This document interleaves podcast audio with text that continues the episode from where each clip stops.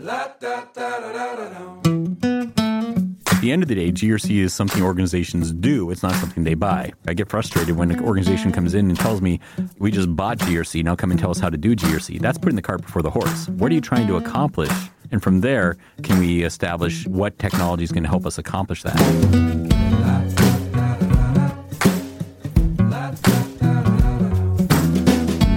I'm Kelly Spikowski, and this is GRC and Me, a podcast where I interview industry thought leaders in governance, risk, and compliance on hot topics, industry specific challenges, trends, and more to learn about their methods, solutions, and outlook in the space.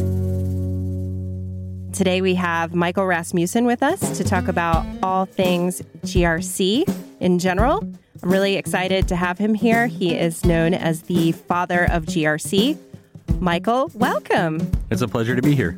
Super excited to have you on because you are the father of GRC. Can you give me a little bit more about how that came to be and how you got involved in this industry?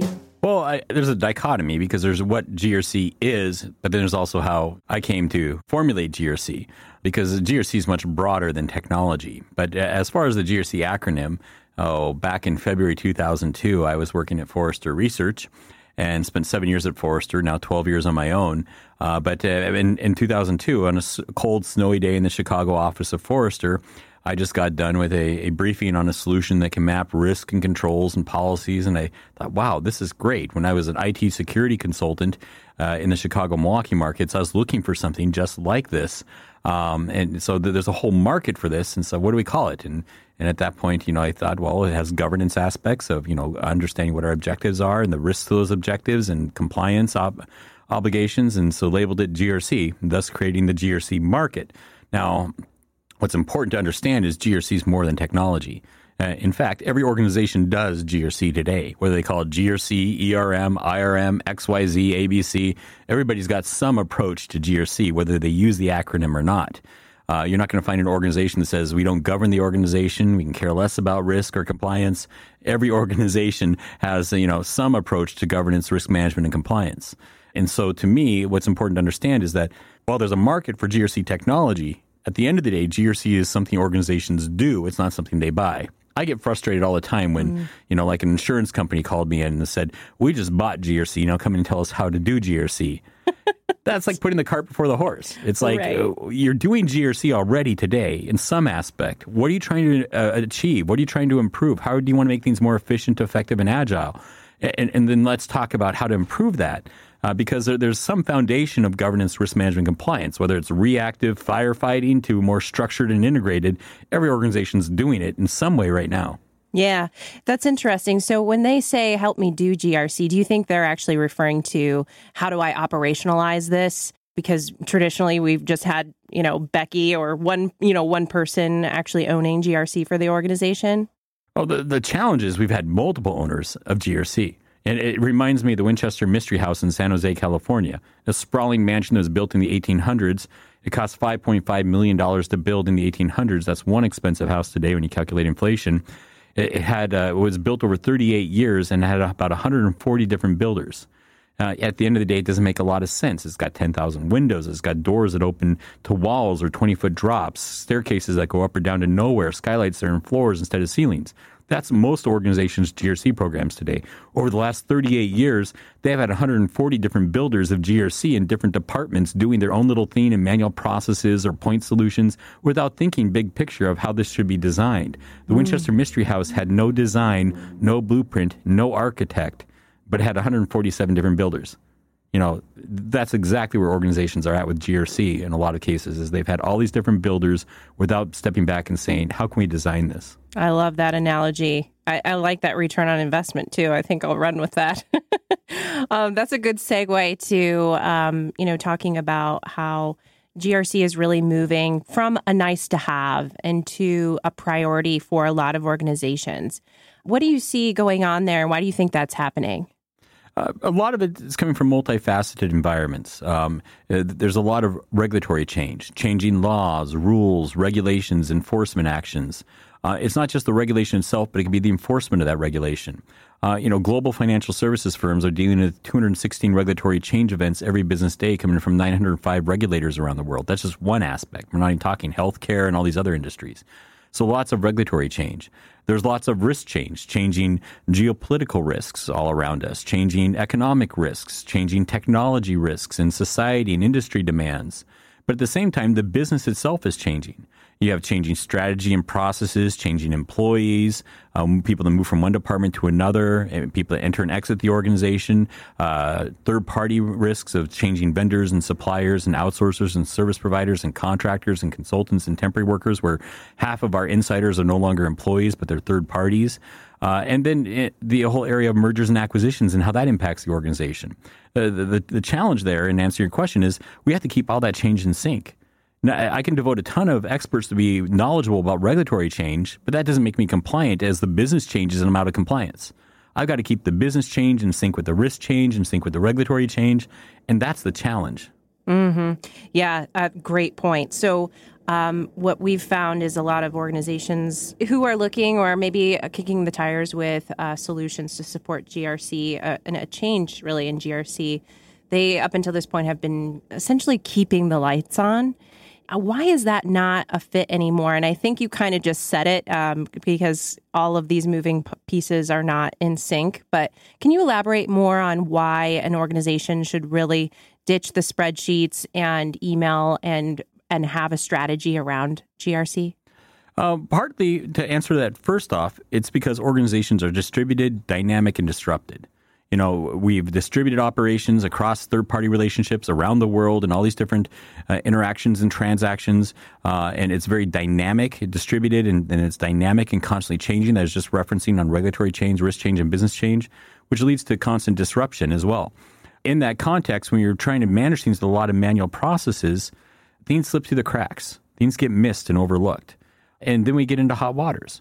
Uh, I, I, was talking to one uh, bank in which you know they went to more of a technology approach uh, for defensible GRC because the, the Federal Reserve had come in and said, you're not going to pass your next regulatory exam if you continue to manage GRC and document spreadsheets and emails. We want to see a complete record, uh, audit trail, system of record. What was assessed, what date and time? Who assessed it? If somebody came back a week later, two weeks later to try to paint a rosier picture to get the organization out of trouble or, you know, bypass the regulator, they, they want to see that date timestamp of that complete audit trail and history of all those different uh, interactions on the assessments and controls and policies documents, spreadsheets, and emails don't get you that system of record and audit trail that the regulators and auditors are starting to look for. On top of that, you know, it's around efficiency, effectiveness, and agility. How can I make my processes for related to GRC more efficient, time saved, dollar saved, more effective, being accurate, complete, thorough, as well as agile and responsive to a dynamic business environment? Uh, you know, one organization I was talking to was spending 200 FTE hours building an end of year report for the board of directors on compliance. It now takes them less than a minute. But if it takes you 200 FTE hours to build a report, you're certainly not agile. Hey, and, and, and, and if you're trying to find trends and patterns and see that where things are going wrong, and if you're doing that once a year and it takes you 200 hours to build that report, things are slipping through the cracks and, and big issues are going unnoticed if you don't have that at the at your fingertips. That's an issue. That's a challenge in organizations. We, we need that visibility, and document spreadsheets and emails don't get us there. They, they, they don't allow us for that ongoing monitoring and instant understanding of what's going on in the environment and being able to identify key risk indicators and trends uh, that, that can be monitored on a minute by minute, second by second basis. Great point. So, for the organizations who are now realizing, okay, we're ready to take on GRC, they're past this point, and they're looking at how they can be more strategic in a GRC strategy. There's a lot of different frameworks out there. How do they decide what framework is the best fit? And then how do they actually take a technology, um, operationalize it, and then uh, build a strategy around that? Great question. There are a lot of frameworks, and and frameworks are like the human body. You look at the human body, and you got multiple systems involved. You've got the skeletal system, the muscular system, the the nervous system, uh, the respiratory system, the digestive system. you know that's like frameworks there's frameworks for, for that, that can be can to different parts of like the body of with different components of it uh, you know you got risk frameworks you got compliance frameworks and audit frameworks uh, and, and, so all those come together to help our former GRC program. There's no one framework or standard out there that is a perfect fit for every organization. Uh, and so it's about taking these frameworks and applying them to your organization, modifying them um, so they, they make sense for your organization. And, and, like the human body has different systems, we might bring together different frameworks to build and, and compose that. Now, uh, the sort of Uber framework to sort of manage all this that I like is the OCEG GRC capability model. Now, I helped contribute to that, so I've got a, uh, an interest in that. Mm-hmm. But, you know, when we built version one and we're on version three of the GRC capability model now, we looked at over 100 different, you know, frameworks and things out there from Australia, New Zealand 4360 risk management standard, which became ISO 31000 to the ISO 27000 standard. ISO 9000, COSO ERM, COSO internal control, COBIT, you, you, name it. We looked at a lot of different frameworks and standards. So what are the, some of the common governance, risk, and compliance processes and activities across all these frameworks? And from there, we came up with all these components and elements under each component to be able to manage that. The existing version 3 includes the, the learn, where we understand the environment, the internal and external context, stakeholders, and culture of the organization. From the aligned, where we identify risk, we in compliance and obligations, uh, and, and, we assess that and we define activities. And from there, we move into the perform, and where we um, document controls, we implement policies, communication and training programs, and hotlines and incentives for reporting issues, and be able to manage that process. And then we monitor, where we provide audit and assurance and validation of the program. But it, to me, the GRC capability model is the good Uber framework to encompass all of them. But uh, it really it, it, provides an integration. I, I describe the GRC capability model as being really a Rosetta Stone of frameworks. Uh, right. that, that sort of provides some of the common 80% commonality between different frameworks, but the other frameworks are still needed. Mm-hmm. It's just sort of more of a translation stone. That makes total sense. So, do the decisions need to be made on the framework and the methodology before the technology. What do you recommend there? Because I think a lot of organizations really struggle. They say, well, we haven't quite decided how we want to run our program. We don't know what methodology is the best fit. We haven't decided on a framework. So we're just not ready for technology. Do you agree with that? And what's your advice there? It depends. Okay. I mean, there, there's always, you know, little factors and things that, that can influence that. Yeah. Um, to me, I mean, we can talk about an enterprise GRC type strategy where multiple multiple departments are coming together to cohesively look in how we approach this, or we could talk about you know very specific department needs, which are easier to get our hands around. If we don't have that enterprise GRC strategy in place, how can I solve my department problems? And what type of solution can I pick out there from a technology perspective that can not only solve my department problems, but could eventually be leveraged for other needs across other departments as well? Uh, because if all I'm looking at is my department, I might pick something that couldn't be leveraged with other departments and might limit me in the future. Uh, and so looking at what could possibly happen is important. Now, obviously, the best point of reference is being able to understand and will be able to get build that collaboration across departments so that you can select the right framework and technology to fit that. Ultimately, it's good to understand what framework you're going to have so the technology can be adapted to it as I, I, mentioned earlier, I get frustrated when an organization comes in and tells me, we just bought GRC, now come and tell us how to do GRC. That's yeah. putting the cart before the horse. What are you trying to accomplish? And from there, can we establish what technology is going to help us accomplish that and what frameworks? Great advice. What trends are you seeing and what do you, what do you think those trends indicate? That's a pretty broad question, but I'm ready for the broad answer. well, there's growing regulatory concerns across industries and changes in enforcement actions and increased enforcement on that. Um, a lot of uh, geopolitical unrest and understanding, you know, what's happening in the world right now with uh, different, you know, political regimes and changes and shifts and different trajectories of different countries and things like that. And what does that mean to a dynamic and distributed business environment that goes around the world? You can talk about Brexit in the United Kingdom and things, or import and exports and sanctions, or whatever it might be. There's a lot of things influencing that. There's uh, a lot of shifts and things internally uh, on greater responsibilities and oversight. Compliance is a function that's maturing rapidly in organizations where it used to be buried in the legal department. Now, corporate compliance more and more is reporting outside of legal in its own entity in the organization. We're seeing trends there. Internal audits being challenged to be able to do more than just traditional internal controls or financial reporting type audits, uh, to where we see more and more IT audits over years, but now operational audits uh, out in business operations and even third party audits. There's a lot of different parts of the organization that are very dynamic and shifting and changing right now. Awesome. What success metrics should be priorities for GRC teams? When they're implementing GRC technology, what recommendations do you have for achieving those outcomes? I break it down into those three areas of value efficiency, effectiveness, and agility. Uh, the efficiency metric is time saved, money saved. You know, before, you know, it was taking me this much time and effort and cost me this much money to do things related to GRC. Now I've reduced it to this figure. Um, effectiveness, you know, how more accurate, complete, thorough, reliable is our GRC related information? Uh, how timely is it? That also ties into the third element, the agility. Mm-hmm. Um, how can we keep up with the changing and dynamic regulatory and risk environment and business environment and stay current with the changing business? On top of that, agility is also the ability to be responsive. How can we quickly identify issues and resolve them before they become bigger issues?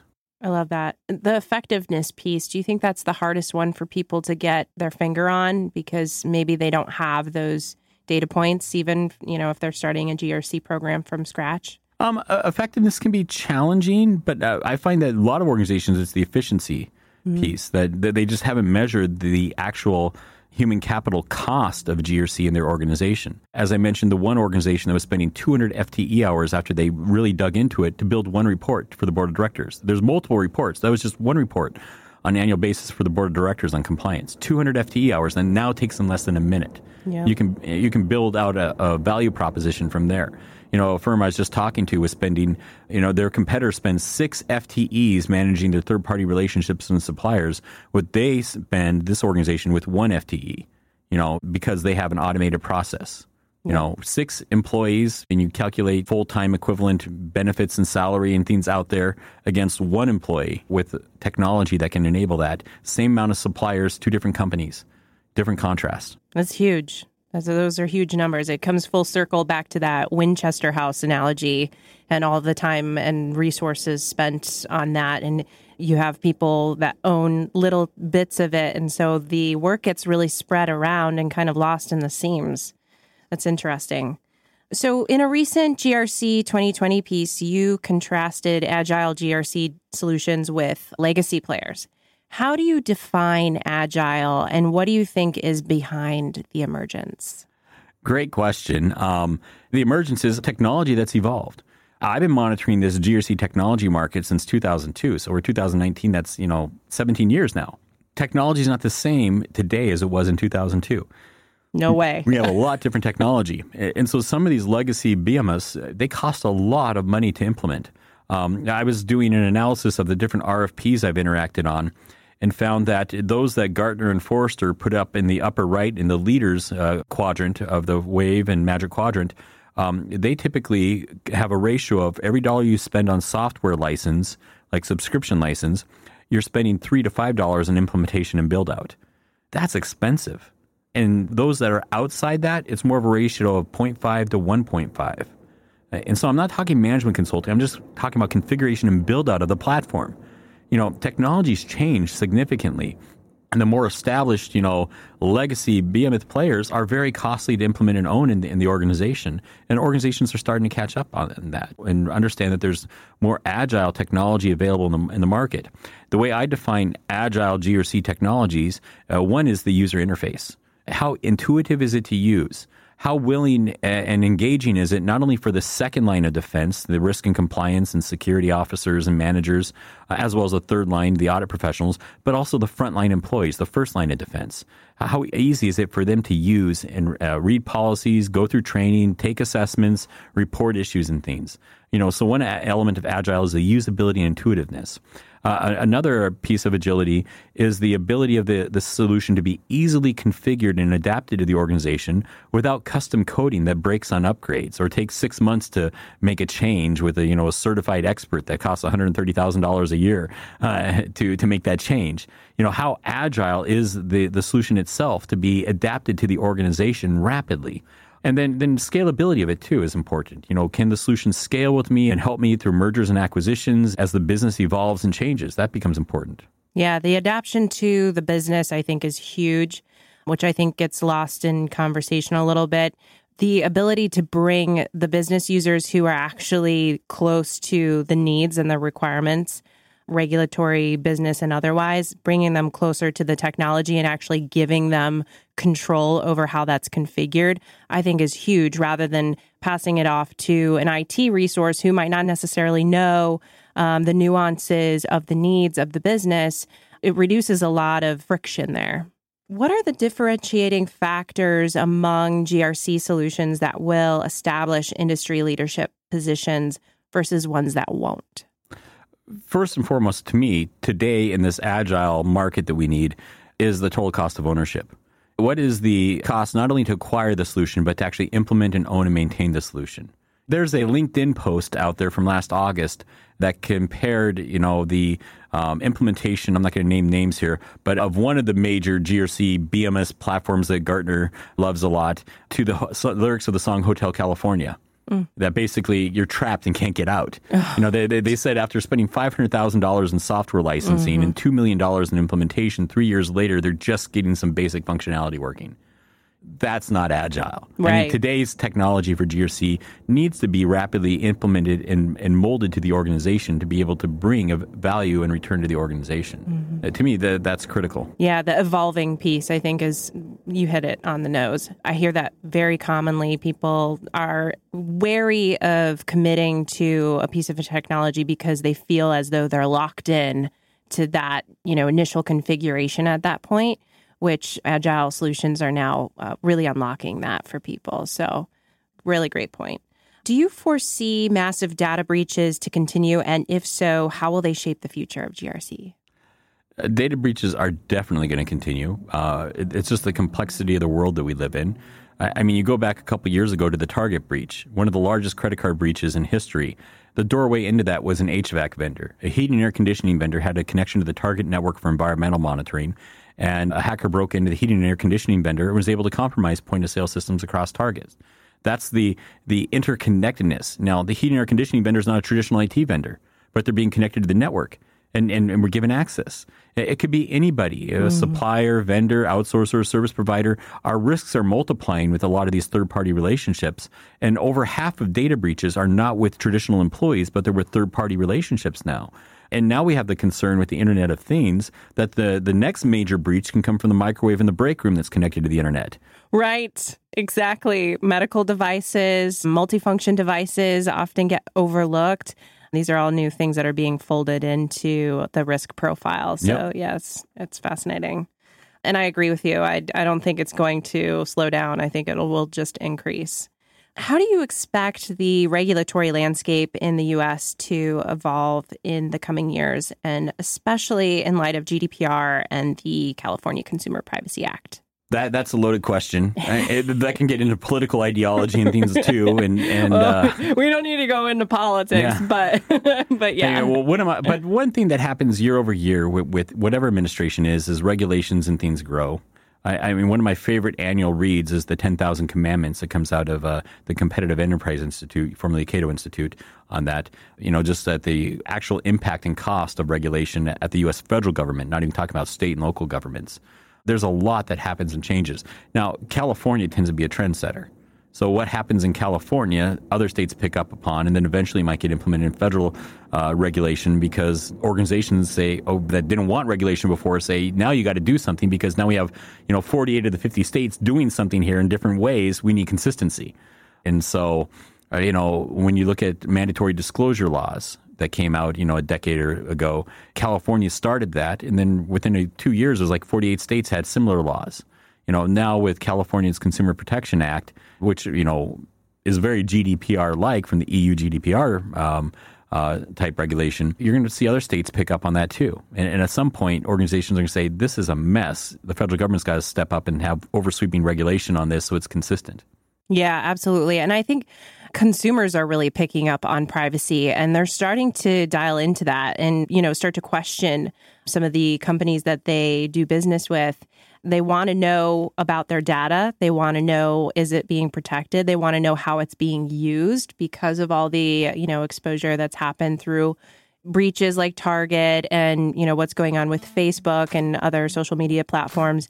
Privacy is top of mind. So whether it's coming via regulation, it's certainly coming from consumers. They're demanding better practices with their personal data. Yep. Thank you so much for joining me on GRC and Me. It's been a great podcast. Your expertise in this space, because of the complexity, is just really, um, really great to have on. And I know my audience will really appreciate it. So thank you so much for joining me, and I hope you'll join me again. Certainly will.